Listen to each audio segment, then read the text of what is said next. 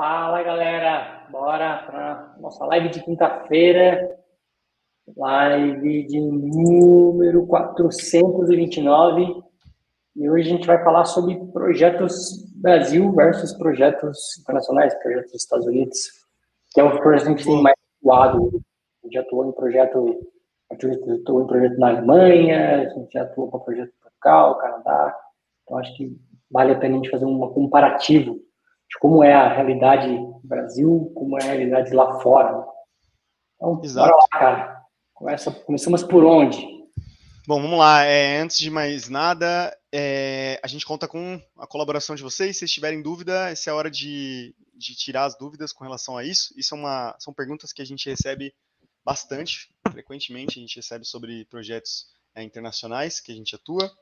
É, e assim, eu acho que de tempos em tempos a gente traz uma live dessa com a nossa percepção atual, porque isso vai mudando conforme a gente vai é, ganhando experiência. Como a gente tem pouco tempo de, de mercado lá, dois anos aí é, trabalhando direto com projetos internacionais, a gente vai aprendendo a cada dia, né? Então, cada cliente é um cliente igual aqui no Brasil e a gente vai aprendendo mais. Então é isso, sem mais delongas, vamos, vamos começar pelos tópicos aqui. O que a gente fez foi pegar o que a gente vê no, nos projetos hoje que tem lá e o que a gente vê de diferença com o que tem aqui. É, principalmente no quesito do que falta aqui, porque obviamente a gente é, vê uma diferença de é, comportamento, projeto, como as coisas andam aqui no Brasil e como as coisas andam é, em projetos internacionais. O primeiro de todos é o SOW, que deveria ser algo padrão. O que, que é SOW? Né? SOW é uma sigla é, significa Scope of Work, então é o escopo do projeto, a documentação do projeto antes de começar o projeto. O que a gente vê lá fora muito é que antes de começar o projeto, existe várias conversas sobre o projeto e documentações e reuniões de entendimento, reuniões de alinhamento. É, assim, não que não existe isso aqui, isso existe no Brasil também, mas a gente vê com muito mais é, rigor lá. Acho que essa é um, uma boa palavra sem esse scope of work, o projeto realmente não sai, não tem como sair do. não tem como iniciar. Porque ambas as partes não se sentem é, seguras, tanto quem está sendo contratado para começar uma coisa que não sabe o que é, quanto quem está contratando. Já que no Brasil a gente tem aqueles jeitinhos, né? Às vezes não tem o scope of work, mas a gente já tem ali uma primeira sprint, então vamos seguir a primeira sprint e as coisas vão acontecendo é, no, no rolar ali, no, no dia a dia. E, e, o que a gente tem de experiência disso é que, no final das contas, isso acaba trazendo muito dor de cabeça. Às vezes, algo que o cliente estava pensando que seria de um jeito, acaba sendo mais complicado, ele descobre isso no meio do caminho, e aí tem custo, tem é, um, envolve outras áreas. Por exemplo, um projeto de integração, é, chances são de que a empresa que você está tentando integrar pode estar um pouco diferente. Por incrível que pareça, a gente tem um problema desse com um projeto fora, né? Uma empresa que é, tem uma documentação de integração que não fica muito clara, mas esse cenário a gente vê muito mais aqui no Brasil. Então, é, as coisas acontecem, os problemas eles estão nos dois lugares, só que a gente vê muito mais comumente no Brasil. E, e isso é essa parte do documento antes de começar o projeto, ela é bem, bem gritante, né? Eu lembro de um projeto que a gente participou é, para uma grande seguradora do Brasil e a gente estava fazendo um, uma parte onde a ideia era, uh, eles já tinham o Communities, o novo Digital Experience, e eles queriam colocar isso para o usuário no mobile, era a premissa, né, tá 100% no mobile. Porque mobile, como todo lugar, é aquele negócio que ninguém pega, né, todo mundo quer, enfim, a gente começou a customizar um projeto 100% mobile first. Uh, o escopo saía de uma planning. Então, a gente fazia uma planning, fazia um entendimento, anotava no rascunho, fazia, chegava na próxima semana, apresentava, saía com metade de coisas novas para arrumar, metade de nova, novos tópicos na planning. Chegava na próxima semana, mostrava que corrigiu, saía com 10% para arrumar e mais um pouco de, de planning. E assim ia indo, e nunca era uma entrega que era 100% contente ou 100% atingida. Por quê?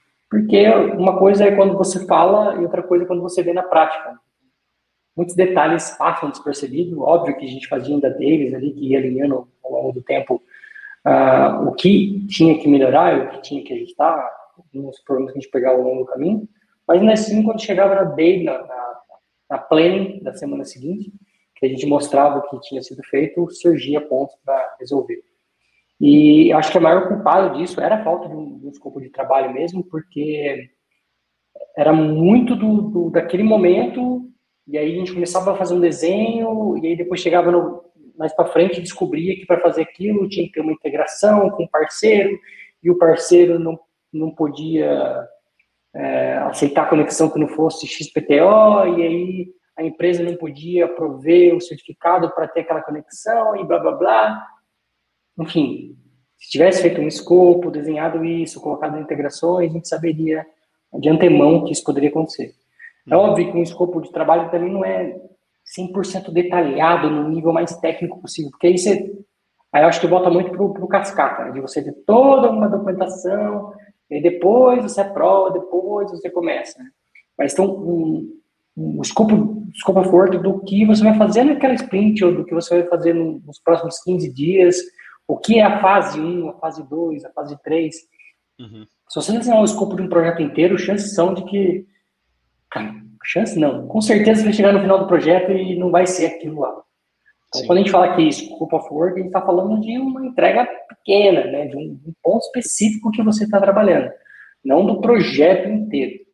Então, isso a gente sente falta aqui no Brasil, não, não tem. E lá fora, como o Arthur falou, é praticamente uma premissa. Os projetos já nascem ali com o mínimo de escopo possível, já sai com um documento detalhando o que você vai fazer, detalhando no sentido, olha, vai ter uma integração com fulano, fulano vai prover isso, é, vai ser criado um objeto, vai ser criado uma trigger, o estimado é que gaste tantas horas, então você já sabe de antemão o caminho que o projeto vai levar. Aqui acaba sendo, na, como eu dei o exemplo desse projeto, no dia a dia mesmo, vai atropelando, vai fazendo, e, assim, a gente sabe o, o fracasso de muitos projetos. Né? Bom, próximo tópico, isso para a gente é bem, bem, por assim dizer, gritante, porque a gente estava acostumado a trabalhar com projetos Brasil, que é acesso a ambiente de produção. O que isso quer dizer? Obviamente que é, o cenário ideal é que um time de desenvolvimento nunca tenha acesso ao ambiente produtivo. Mas no Brasil a gente vê muito isso, né? Ah, alguém vai fazer deploy. Então, esse dia tem que ter alguém que vai ajudar a gente a fazer deploy para a produção, e aí vai acessar a produção, vai dar o pacote, papapá. Então, vários clientes que a gente atende no Brasil, atende no Brasil hoje, a gente tem acesso à produção. Alguns clientes não, mas é a minoria. Já quando a gente fala num projeto nos Estados Unidos, é a minoria que a gente tem acesso, invertido o papel. Né? Na grande maioria, a gente não tem acesso a um ambiente produtivo, por N questões. Principais dela, obviamente, acesso a dados. Não é nem por questões de licença. No Brasil, muitas vezes, é por questões de licença. Né? Não tem uma licença que eu possa compartilhar com o time que está desenvolvendo. É, Estados Unidos não é esse o ponto, né? Não é uma licença que vai mudar a vida deles. Já quando se fala em segurança, em, em que você pode ter acesso, etc., tem muita diferença. Então, eles pegam muito nesse ponto e a gente acaba não tendo acesso como a gente tem por aqui. Boa. É, o próximo tópico é um tópico que a gente pegou em comum, né? Que são os usuários. É, usuário, a gente chegou a essa conclusão depois de vários projetos que realmente o usuário vai ser. Todos são iguais em todos os ambientes, eles sempre vão conseguir quebrar todas as soluções de maneiras mais criativas possíveis. É, enfim, não tem, não tem por pela ferramenta ter documentação no idioma deles, eles é, conseguem é, resolver ou entender, não tem isso, é a plataforma, tem o processo, e a gente pega bugs meio que da, na mesma proporção, digamos assim. Então, se tem um usuário e ele está usando a plataforma, você criou uma solução, ele vai quebrar de mais cedo ou mais tarde, de algum jeito que você não sabe qual é, e você não sabe como isso vai acontecer, quando vai acontecer, mas isso vai acontecer. É, então, nesse ponto. Inevitável, né? É, inevitável. Nesse ponto, usuários acho que são usuários em qualquer lugar, né? Exato. Nesse ponto a gente não sente diferença. É, acho que isso vem muito daquele, daquela máxima que a gente fala, né? O problema no final são sempre pessoas. Né? Uhum. Então acaba que os usuários são as pessoas que vai dar dor de cabeça ali, independente de qual seja o cenário. Uhum.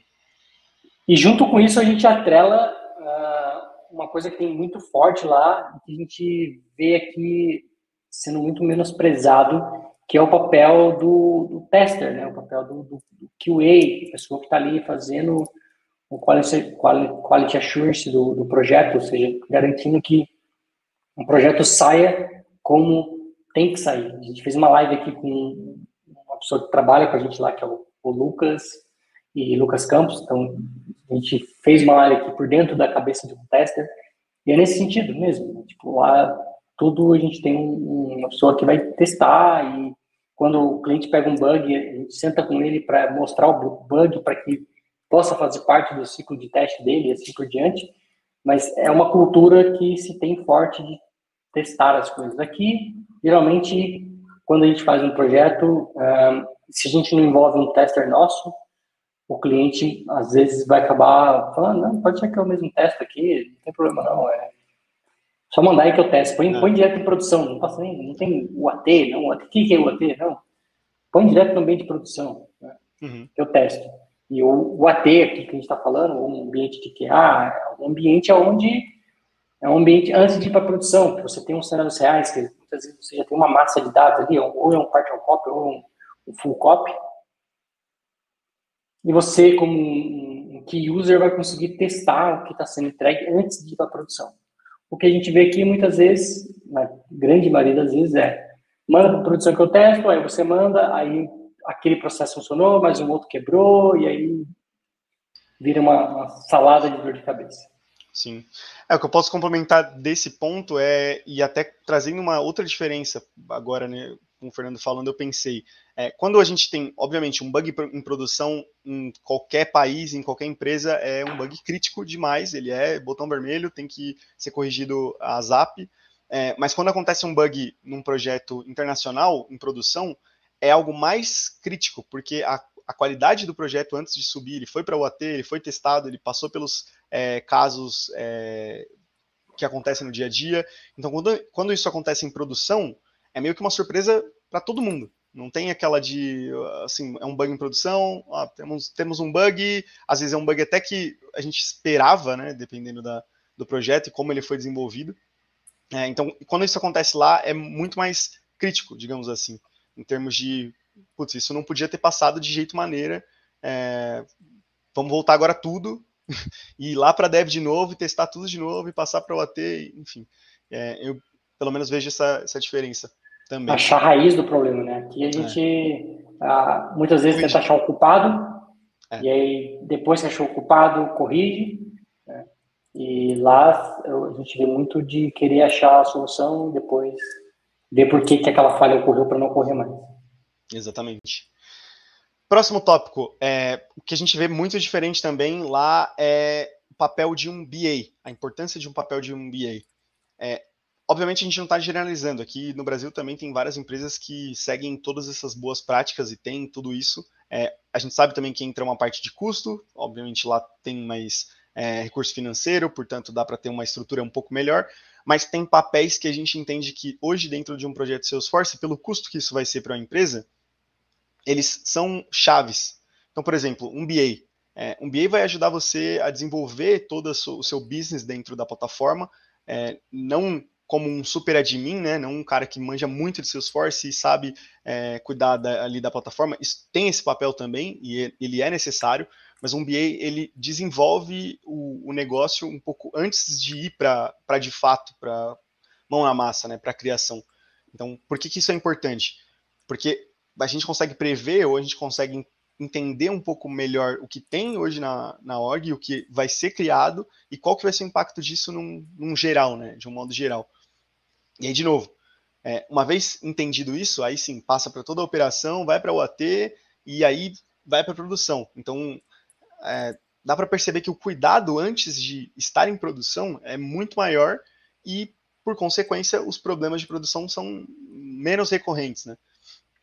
Então, um BA acaba sendo muito importante também aqui. A gente já fez uma live aqui com a Duta falando sobre o papel, a importância de um BA.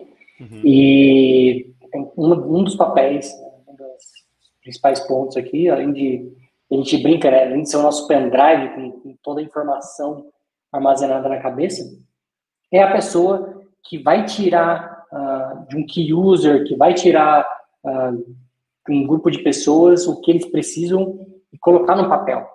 Uh, mais do que criar objeto, criar campo, porque isso a gente vê que os próprios developers acabam fazendo, e do que focar nisso, né? É focar mais no, no que está sendo entregue, ou o que tem que ser entregue, quais são os critérios de, de, de aceitação, é, o que vai subir para produção depois, o que não vai, então ter o controle também de que vocês estão fazendo, que foi entregue nesse artefato que vocês fizeram. Então é um papel que a gente vê com, com bons olhos e que tem uma falta grande no mercado Brasil, porque esse papel acaba sendo absorvido aqui pela gente, pelo super admin. Mas, de novo, como a gente não tem o SOW, né, a gente não tem aqui essa visão do scope of work, acaba que o BA, por muitas empresas, eles olham e falam, ah, gente não precisa do BA. Por quê? A gente não tem, não tem material. A gente aqui é agile, a gente faz a planning, faz a dele e está tudo resolvido. E aí, a, acarreta tudo isso que a gente está falando aqui. Bom, próximo ponto é acesso, por assim dizer, mais facilitado à tecnologia. Eu vou dar um exemplo, tem N, N, tá? mas vou dar um exemplo básico aqui. É, MuleSoft. A gente sabe que o Brasil está crescendo muito MuleSoft, o uso de MuleSoft. MuleSoft, para quem não sabe, é uma ferramenta da Salesforce que permite fazer é, integrações entre várias pontas, né? Então, sei lá, tem um, do lado de lá, um banco de dados SQL Server e eu preciso trazer esse dado para dentro do seu sol, do Salesforce. Então, você pode, via MuleSoft, criar essa conexão para lá e criar um, uma forma de expor esse dado já minerado, ou seja, já tratado. Você vai pegar um dado X lá, manipular esse dado e entregar esse dado da forma que o Salesforce precisa. E o MuleSoft faz isso com muita facilidade. O que, que, que acontece? Lá fora, a gente tem muito mais projetos envolvendo o MuleSoft, do que no Brasil. Né? Por questões de custo, é um projeto, é um produto relativamente caro e que acaba fazendo mais sentido nos países que têm mais poder aquisitivo. Eu, eu diria que vai acontecer o mesmo, por exemplo, com o Salesforce Functions, né? ou o Salesforce Debugger, que permite a gente debugar linha a linha, real time, o que está acontecendo. São produtos da Salesforce que são caros, por assim dizer, requerem um poder aquisitivo maior. E que lá fora é, eles acabam conseguindo ter acesso a essas coisas que a gente não tem aqui. Muitas vezes a gente nunca vai botar a mão. Né? Vou dar um exemplo, o próprio debugger mesmo. Eu nunca consegui colocar a mão num projeto que tenha debugger. Você vai conseguir debugar a linha. Não estou falando, falando do, do reply lá, né? Que você pega o log e vai debugando. Não, você tem uma ferramenta de debugger que vai debugando linha a linha em tempo real mesmo. Tipo, o que aconteceu aqui, o que voltou dessa consulta tal. Só que isso só está disponível para grandes organizações e que pagam por esse recurso. Que é, acho que quase raro ver isso no Brasil. É, vem por aí. Próximo ponto, ele é mais uma, uma característica e até uma dica, né? É, hoje a gente vê, assim, na verdade, desde que a gente entrou, a gente vê esse movimento é, de países como Estados Unidos, Canadá, países da Europa, contratando desenvolvedores, principalmente desenvolvedores, de países emergentes. Então, Brasil, é, vai ter bastante na Índia, vai ter bastante é, na Argélia, vai ter em alguns outros lugares também. E por que isso? Obviamente por conta de custo. O, o desenvolvedor que mora nesse, nesses países, eles são, eles custam caro, muito caro, é, por conta da qualidade de vida e tudo mais. É, qualidade de vida não, por, por, conta do custo de vida e tudo mais. Então, é, acaba saindo muito caro. Por isso, qualidade de vida você, você sacaneou, né? qualidade de vida é. Enfim, é, esse, essas empresas elas vão buscar sempre em países emergentes ou de preferência, né? Óbvio, vai ter empresas que vão ter, vai ter budget, vai ter dinheiro para contratar desenvolvedores de lá e, enfim, aí uma outra questão, mas fica aí de dica e oportunidade para quem está querendo. Acho que esse movimento das empresas virem buscar desenvolvedores fora é cada vez maior, principalmente agora que está todo mundo trabalhando remoto e as empresas absorveram essa cultura é, obrigatoriamente, né? Então, não existe mais barreiras para contratar e aí o custo para elas é gritante, é gigante. Elas conseguem contratar quatro desenvolvedores com o preço de um. Então, fica é. aí a oportunidade. É, o exemplo que eu trago é até o que a gente apresentou no webinar de Marketing Cloud. Uh, quando eu pesquisei por vagas de Marketing Cloud no Brasil, usando o LinkedIn, tinha 350 vagas ali, mais ou menos, não lembro o número exato, 300 e pouco. E quando eu pesquisei por vagas remotas nos Estados Unidos, veio 6 mil vagas. Então, é um número gritante, gritante de oportunidades que tem lá fora. Isso porque eu pesquisei de marketing cloud, que é um nicho bem específico. Se a gente pesquisar é, desenvolvedor Salesforce, com certeza esse número vai explodir até muito mais do que isso. Bom, próximo, é, a gente vê a questão do idioma. Até hoje não teve um, uma coca de uma, uma reunião que a gente participou é, em inglês que as pessoas, vamos dizer, tinham dó, né? É, tinham facilitaram preocupação de que se você estava entendendo ou se é, se fazia sentido para você o que elas estavam falando, porque para ela é muito natural, elas falam, né, tudo e muitas vezes você não entende, né? Muitas vezes é complicado para gente que não é nativo tá numa conversa, principalmente no começo ali, no primeiro, no primeiro ano, você tá numa conversa 100% em inglês. Né? O cérebro até buga tem hora. Mas acho que também isso, por certo lado, foi bem bacana pra gente, porque abriu um, um leque de, de, novas experiências, nova forma de, de, falar coisas que a gente não falava. Né? Eu, quando comecei mesmo a trabalhar nos Estados Unidos, muitas das palavras que eu uso hoje não fazia parte do meu vocabulário. Então, é, isso é um grande diferencial para a gente, com não nativos da língua inglesa, trabalhando num projeto que fala a língua inglesa. Mas o ponto é, eles não têm é, esse receio de falar. Vão falar e se você não entender, ou você pergunta, se você não pergunta porque você tem vergonha, você vai ficar sem entender nada e aí eles vão falar, ah, mas eu já falei para você, você não lembra que falou disso, disso, disso? Né? Então, tem esse ponto aí. Eles não, não tratam a gente como um coitadinho, ó, oh, coitadinho, eles são 1% dos brasileiros que falam inglês fluente, eles não devem estar nesse 1%, eu vou falar devagar, ou eu vou falar com outras palavras. Não, vou falar do jeito normal, se você não entendeu, você vai ter que levantar a mão e falar, oh, não entendi, repete. Tipo Exato. É, eu acho que aqui o, fica muito dessa, dessa coisa de levantar a mão e, e, perguntar, né? Se você tem receio, isso, isso é normal. A gente também, no começo, tinha muito, né? Tinha que fazer uma call. Sabia que entrar em uma call em 10 minutos, putz, parecia que você estava se preparando para, sei lá, um campeonato, vai lutar com alguém, não sei. É, então dava uma ansiedade, isso é normal, só que com o tempo a gente foi entendendo que é, perguntar, levantar a mão, falar que não entendeu, para eles é é, é, é o esperado, se você não entendeu. É, do mesmo jeito que a gente faz isso em português. Quando a gente está falando em português e não entendeu, a gente pergunta, pede para explicar de novo. Então, é, eles entre eles também fazem isso.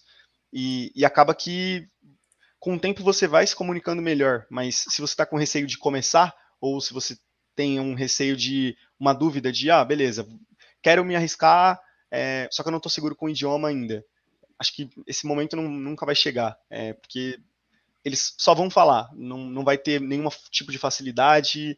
É, se você tem um contato em português, alguém que vai fazer uma ponte, beleza, isso é melhor. Só que até que ponto, sabe? Porque é, acaba que você, a, a, seu, a sua curva acaba demorando mais. Você sempre vai buscar a facilidade de falar em português e, enfim, uma hora você vai ter que entrar em uma call com só pessoas que não falam o seu idioma e é, isso, quanto mais cedo você passar por isso várias vezes, é, menos nervoso você fica e consegue entender melhor, absorver, enfim, e desenrolar as demandas, né?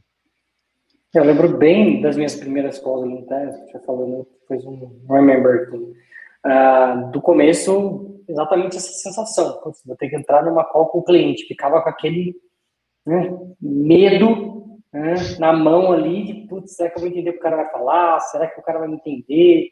E hoje em dia é um cenário completamente normal, do, tipo, todo mundo, tô aqui trabalhando, e entra alguém e fala, cara, cola no Zoom comigo que eu tô com um cliente, tô com um problema.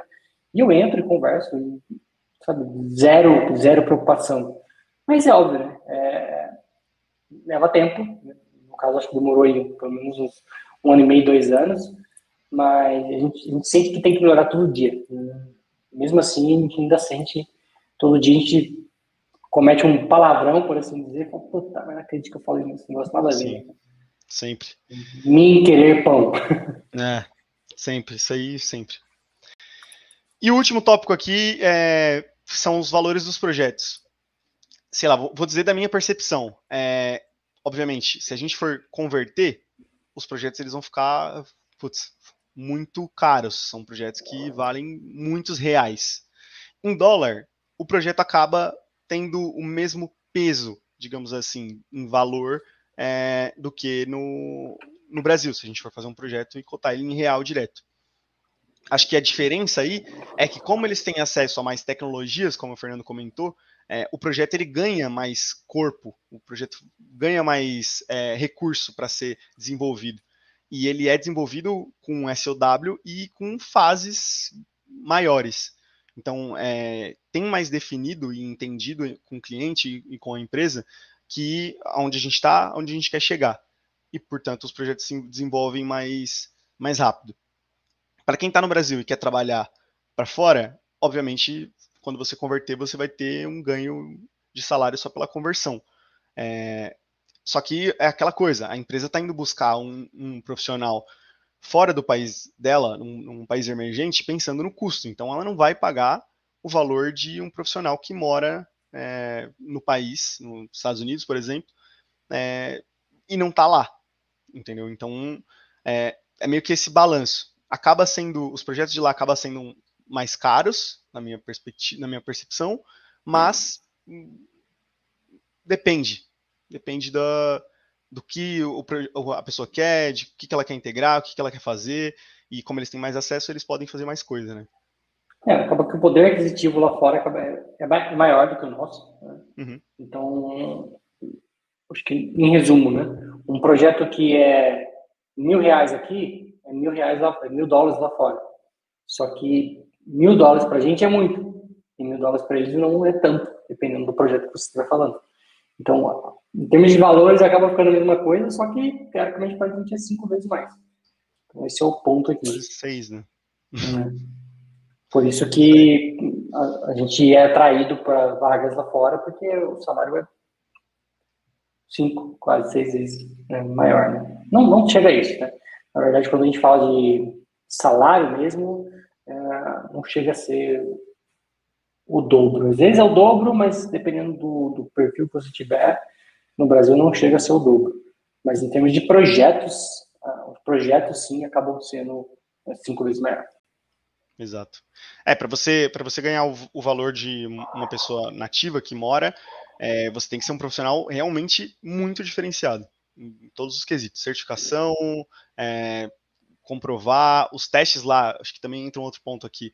Acho que as entrevistas e testes que a gente viu também é, são mais rigorosos e, e, eles são mais rigorosos com o que você diz fazer. Então, se você falou na, no seu currículo, está lá no seu currículo que você sabe flow, que você é um especialista, vai chegar uma demanda treta de flow e os caras vão querer que você resolva sem, sem perguntas. Meio que quanto tempo? Ah, oito horas. Por que oito horas? Você não é especialista em flow? Então, é mais ou menos por aí. Se você diz que você faz, você tem que provar que você faz. É isso.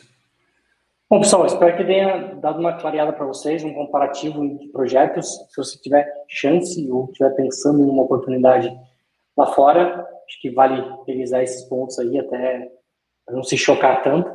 Hum. Mas é isso. Um abraço a todos. A gente se vê na terça-feira, às 9h41. Tchau, tchau. Falou, galera.